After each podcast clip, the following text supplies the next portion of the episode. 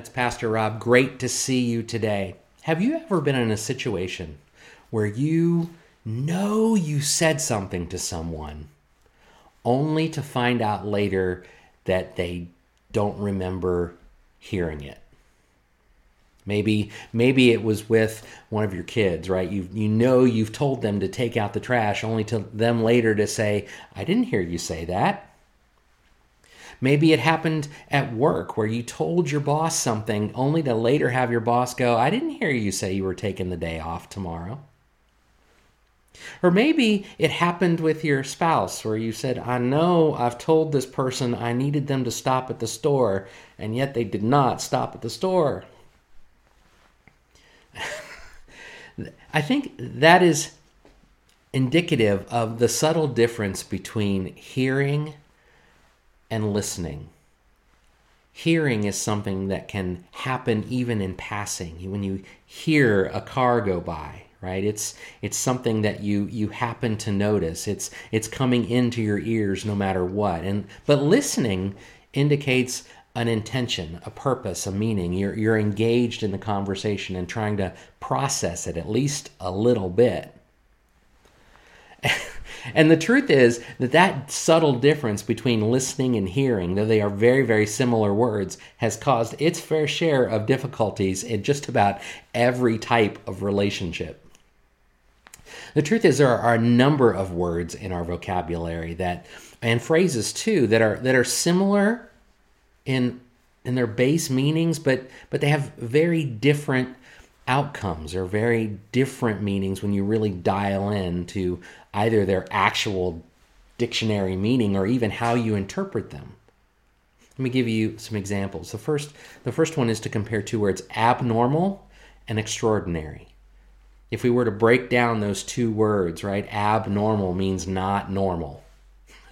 And extraordinary means extraordinary, beyond ordinary or beyond normal or not normal. They are, according to the dictionary, synonyms. They're very similar words, but if you hear the word abnormal in our current, the way we look at the world and the way we interpret language, it's not always considered to be a good thing. An abnormal test result is generally bad, right?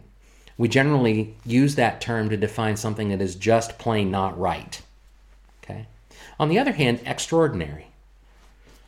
That's a word that, yes, it means just plain not normal, but we tend to tie a different meaning to that, meaning that it is something beyond typical, and usually in a very, very good way. Again, two words that are basically similar, if not the same according to the dictionary, but that we would interpret very differently and see very differently if we saw them used in a sentence or heard stated to explain something.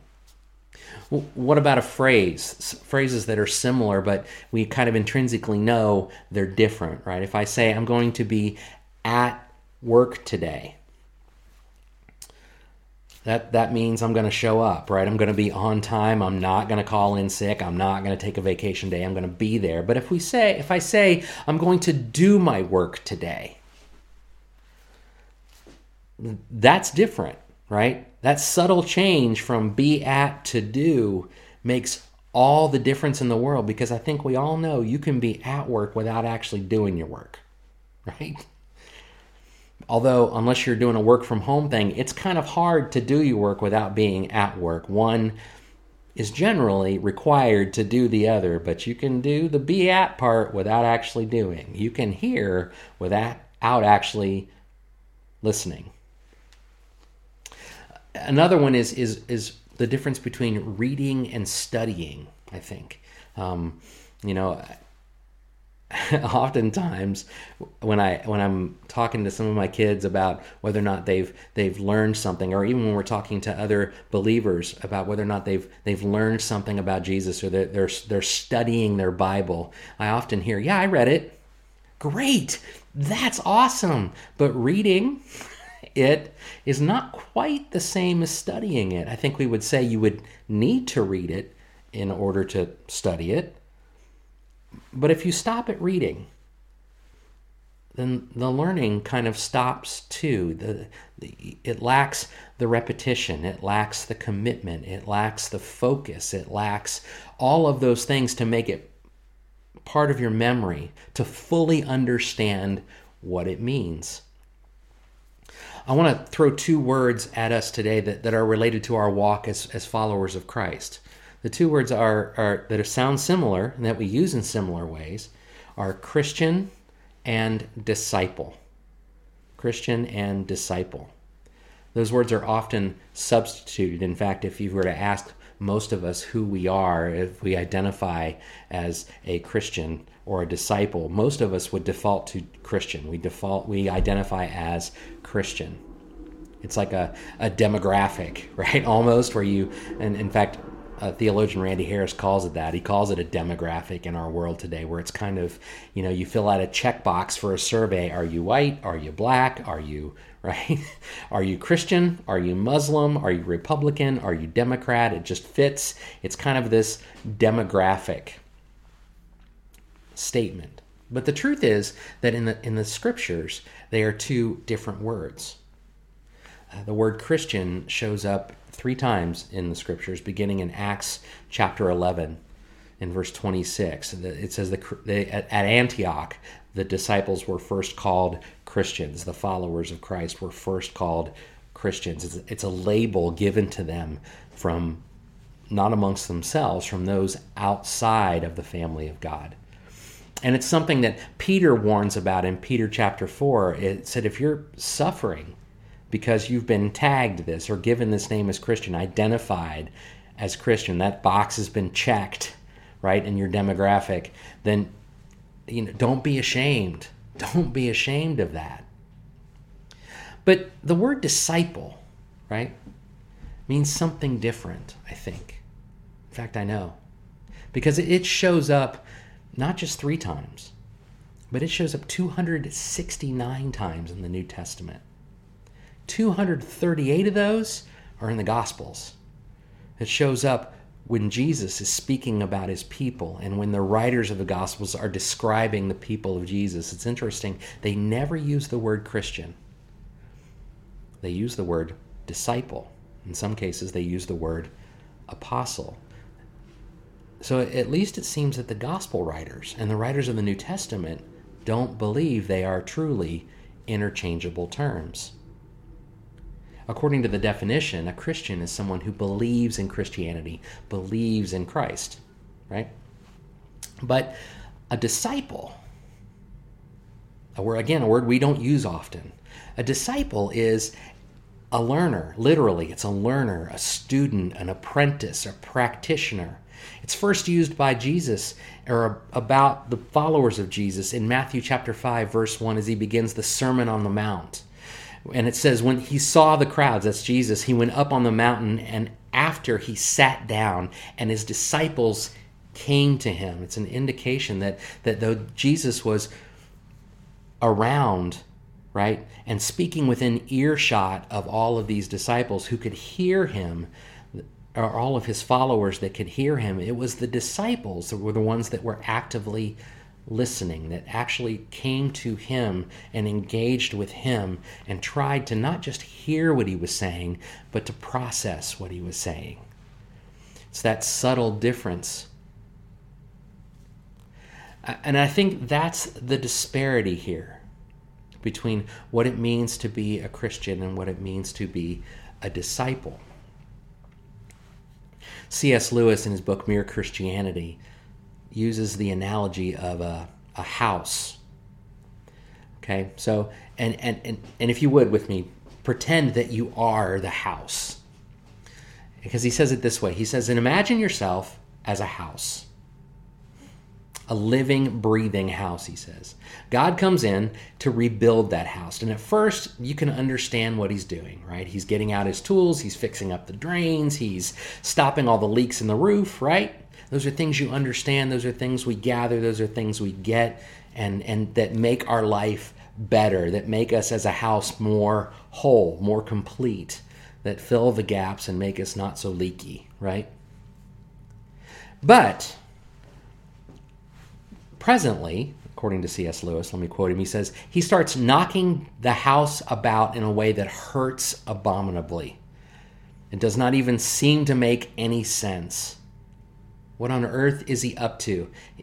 And the explanation is he's building quite a different house from the one that you thought of or that I thought of.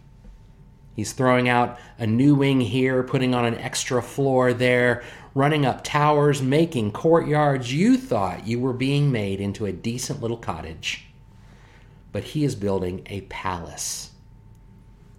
He intends to come and live in it himself.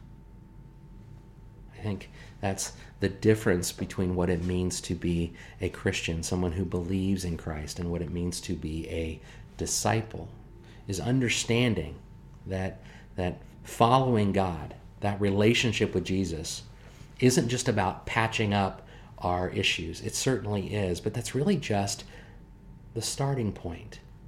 And it's the place where I think sometimes we stop. We stop at, oh, he's patched up my leaky holes. He's made me, my heart whole, and he's made me better, right? I'm not sad anymore. I'm not worried about my eternity. I'm with him. But God's plan all along in coming to your house or coming to you to fix you is far less about just getting fixed and far more about what he has planned in the future. In fact, he intends to wholesale change who we are. As we have been in our series, Neighborhood Watch, we finish up today, and we've spent most of it talking about the greatest commands. We've talked about love the Lord your God with all of your heart, soul, mind, and strength. And the second one is just like it, and the one we focused on, love your neighbor as you love yourself.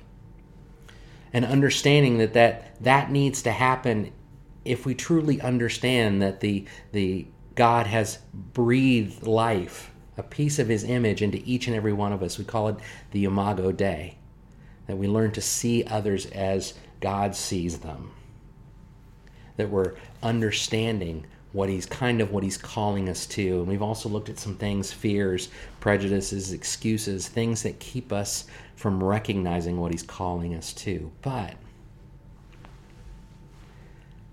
today we're going to move from understanding the greatest commands and the need to loving our neighbor and move towards something that I think is probably the greatest example of what it means to love our neighbor as ourselves, to truly move from being Christians, those who believe in who Jesus is, to disciples, those who are coming to him, those who are following him, learning from him, and practicing what he desires them to do. And we're going to move from the Great Commandments to the Great Commission.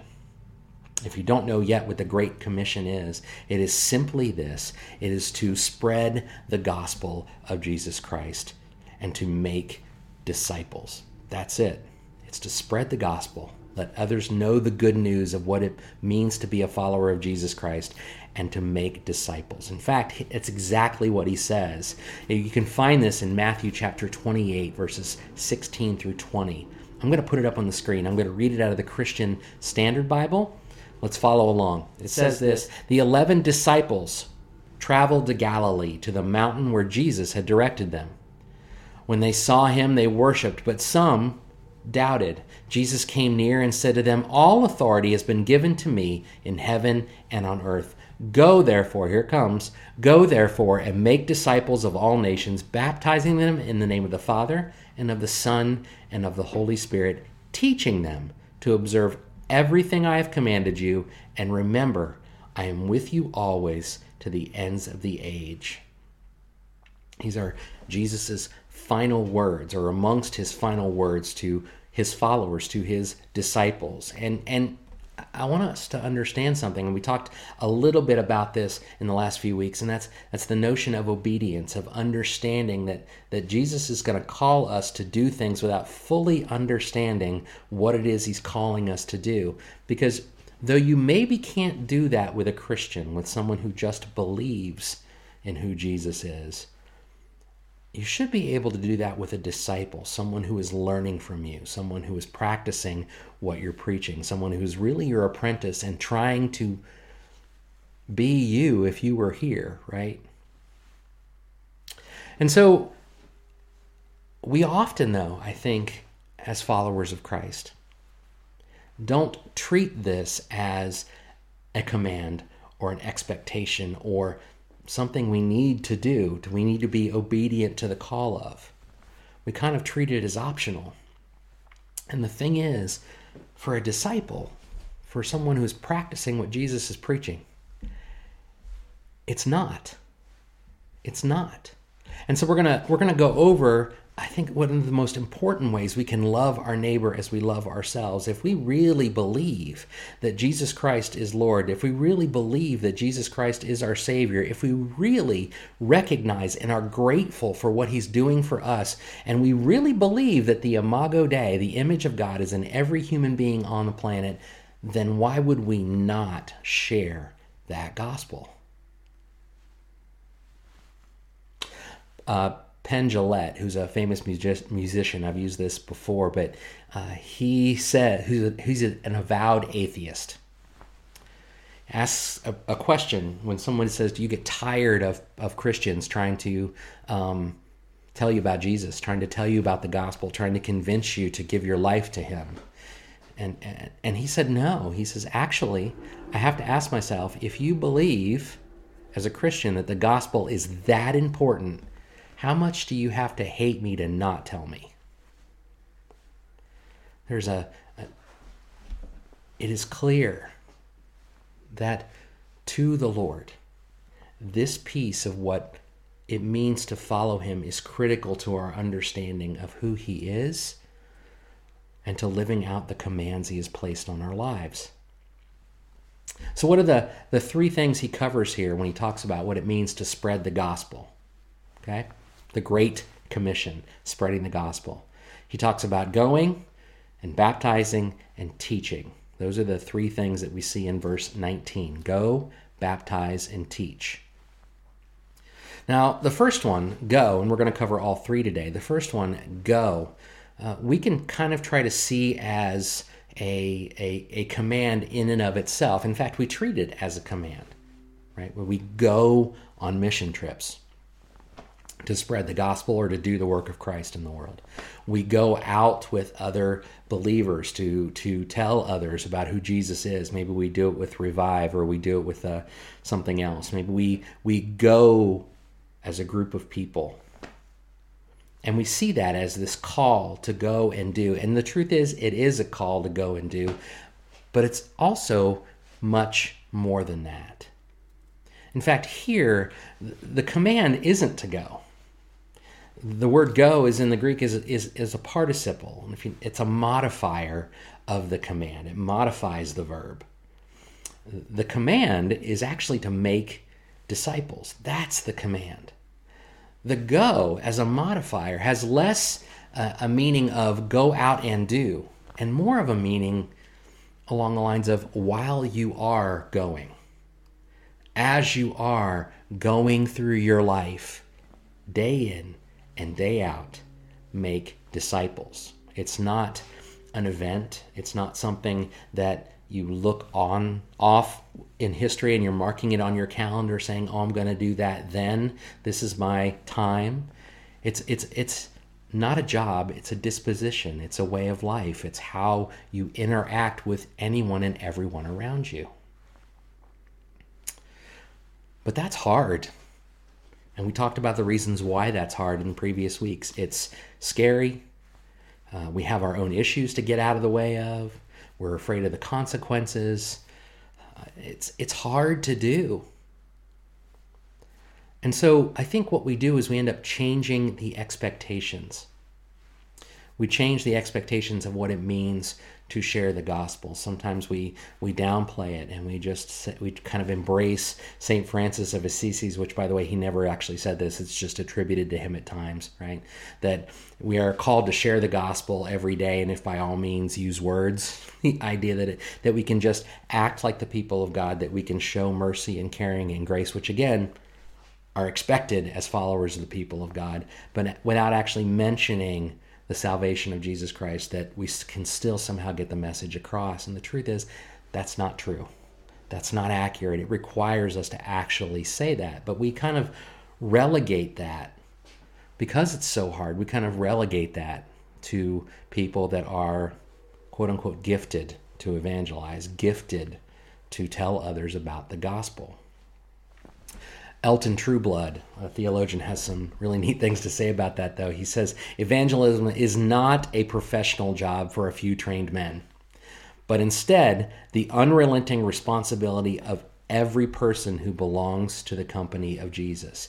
Each and every one of us that would call ourselves a follower of Christ, an apprentice to Jesus, a learning from Jesus, a disciple. It's the call upon all of us to tell others about who Jesus is, who our Savior is. And so, and I really think that is why Jesus says at the very end of this section, I will be with you to the ends of the age. He knows this is hard. He knows this is challenging. But it's interesting that comes after he says, go and do. In fact, the meaning here is very much, as you are going and doing these things, while you are going, if you are telling people about me, I will be with you. While you are baptizing, I will be with you. While you are teaching, I will be with you. There's an understanding as Jesus is speaking to his disciples that while they're doing these things, that is when he will be with them. And that is when it's relevant that all the powers of heaven and earth have been given to him, that he has all the authority, right? It says in verse 18, Jesus came near to them and said, all authority has been given to me in heaven and on earth. He is encouraging them and reminding them that he's calling them to a mission, to a purpose as his people. And he's going to be right next to them while they're on the mission. It's not about just sitting in his presence and in his blessings and saying, I'm a Christian, I'm saved, I'm good. It's about being on the mission that he has called us to while we are going through the remainder of our lives. For a disciple, we need to understand that the success in sharing the gospel, in the going part, the while we are going part, is not in saving people. That's Jesus's job. And I think sometimes we set the bar way too high. We say to ourselves, well, I'm going to say something, I'm going to share the gospel, I'm going to tell people the story, and nobody's going to listen, and guess what? It doesn't matter. Okay? Hearing, making sure they hear the gospel, that's our job as disciples. Someone listening to the gospel is really between them and Jesus. Again, that subtle difference between those two things. Our job is to make sure that we know the gospel. We know what it's required here, right? It requires repentance. It requires to hear, believe, confess, repent, right? And be baptized. It requires all of those things. It's to know what it provides. It's to know that while we were still sinners, Jesus came to us and laid down his life for us so that we could be part of his family, so that we could be adopted brothers and sisters, and so we could reside with him in the kingdom of heaven forever and have the presence of the Holy Spirit upon us right here, right now. We also have to know our story and know how we fit into that gospel, what it's meant to us, that part where he's patching us up and making us whole again. But we also have to be willing to do it often. Nothing we do once or twice a year, once or twice a millennia, or once or twice in our life, that's a long time, in our lifetime, are we ever going to be good at. We're only going to be good at things we are willing to practice over and over and over again. That's, again, the difference between reading and studying. We also have to be willing to practice with others and recognize that we do need that practice to get better. And we better also do so sharing the gospel, knowing and expecting rejection. Because the truth is that Jesus was rejected. And it's naive for us to think we wouldn't be too. He was okay with it. If we are his disciples following his lead, we should be too. The second thing he says to do when it comes to spreading the gospel is to baptize. We love this one, right? We love this one because we can easily zero in on it. It's a moment in time. It's relational. It's physical, tangible. It is affirming to watch someone be baptized. But the truth is that act of baptism is an act of submission. It is an act of sacrifice. And the truth is also, if you look at the phrasing here, we are called to be a part of that process. We are called to walk with them, to study with them, to rejoice with them. And it's far more than just a moment in time where we go, okay, checkbox, right? A demographic. Has he been saved? Yes. Has he been baptized? Yes. And we have a tendency to treat it that way. But this is actually an affirming commitment that helps draw others into the family of God as we are disciples walking together, doing the things of God together, submitting to Him together, obeying Him together.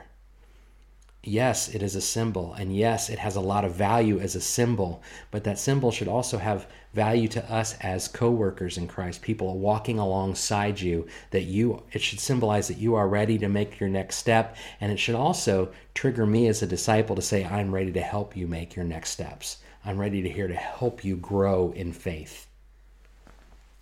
And finally, he says, teaching. Teach them all the things that I have commanded you. And this is one that is near and dear to my heart. I love to teach. But I think one that over the years we have misunderstood. One of the things that I'm doing right now that if you've still lasted this long and haven't nixed me yet is I'm preaching. I'm expositing the Word of God. And based on what I've studied or what I've learned this week or the things that I've challenged myself to, and I hope that the Holy Spirit has opened my eyes to this week. And I think preaching has value, probably partially because I'm a preacher, so I'm biased, but also because that is one of the ways that Jesus communicated. But the thing is, it was one of the ways that Jesus communicated. Preaching in and of itself is not enough to truly learn what it means to follow God. Avery Willis, the founder of a group called Master Life, and a disciple maker, someone who puts his life into helping others follow Jesus deeply, fully, and completely, said this about preaching, and I think it's hilarious. It says, preaching to make disciples, right? Preaching communicates information, but preaching to make disciples, to teach them everything that Jesus has commanded them, right?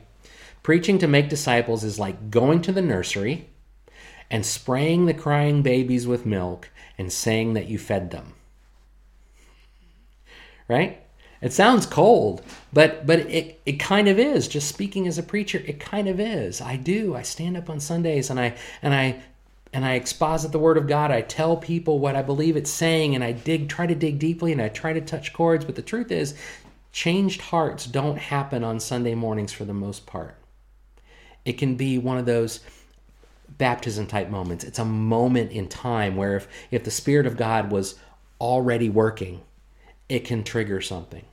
Or it can trigger something that the Spirit of God will grab, and if you're willing to lean into, will take you on a journey with. It is not truly feeding our souls and our hearts and our minds as disciples. And why does this matter? Because I think as disciples, we kind of have seen our responsibility to teach transform into a responsibility to have others show up at church and listen to Rob teach or listen to a preacher teach, whoever your preacher is. And the truth is, that's not the case. That is just a small piece, again, of how Jesus led the disciples. In fact, most of the time when he was preaching to large crowds, the Sermon on the Mount we just talked about, those were the moments where he was casting a wide net. And that's why he repeatedly says, let those who have ears, let them hear, right? Or let them listen. He's throwing it out there and saying, if your heart is open today, then listen to the words I'm saying. But he would pull aside his disciples separately and spend time studying with them, walking with them, teaching with them. He would send them out to take on assignments and go spread the gospel to themselves, and then debrief them, right? Bring them back in and say, okay, what you see, what you hear, what you experience. The truth is that none of us are Jesus. We are all, as one man said, we are all beggars trying to tell another beggar where to find bread. We are all searching for Jesus together. And the truth is, he created church. He created the community of believers so that we would help each other walk together, that we would help each other take on assignments, that we would ask each other questions and debrief each other and help mold each other and sharpen each other, that we would teach each other and teach those we come in contact with what it means to constantly follow Jesus Christ. But the thing is, that starts with my willingness to be a disciple rather than a Christian. That starts with your willingness to be a disciple rather than a Christian, because as A.W. Tozer says, only a disciple can make a disciple. It is my hope and my prayer that we will all embrace what it means to be followers of Jesus fully and completely, that we will embrace an opportunity to participate in his mission, that we will embrace an opportunity to spread the gospel, to spread the good news, to go as we are going through our day, to help others come into the family of God, not just to see them baptized, but to walk with them as they are baptized and to rejoice with them as they are baptized and to teach them all that we know. That is our call as his people, and that is our honor as his people. May the Lord bless you and keep you. May his face shine upon you and he be gracious to you. May he grant you favor and give you peace. God bless.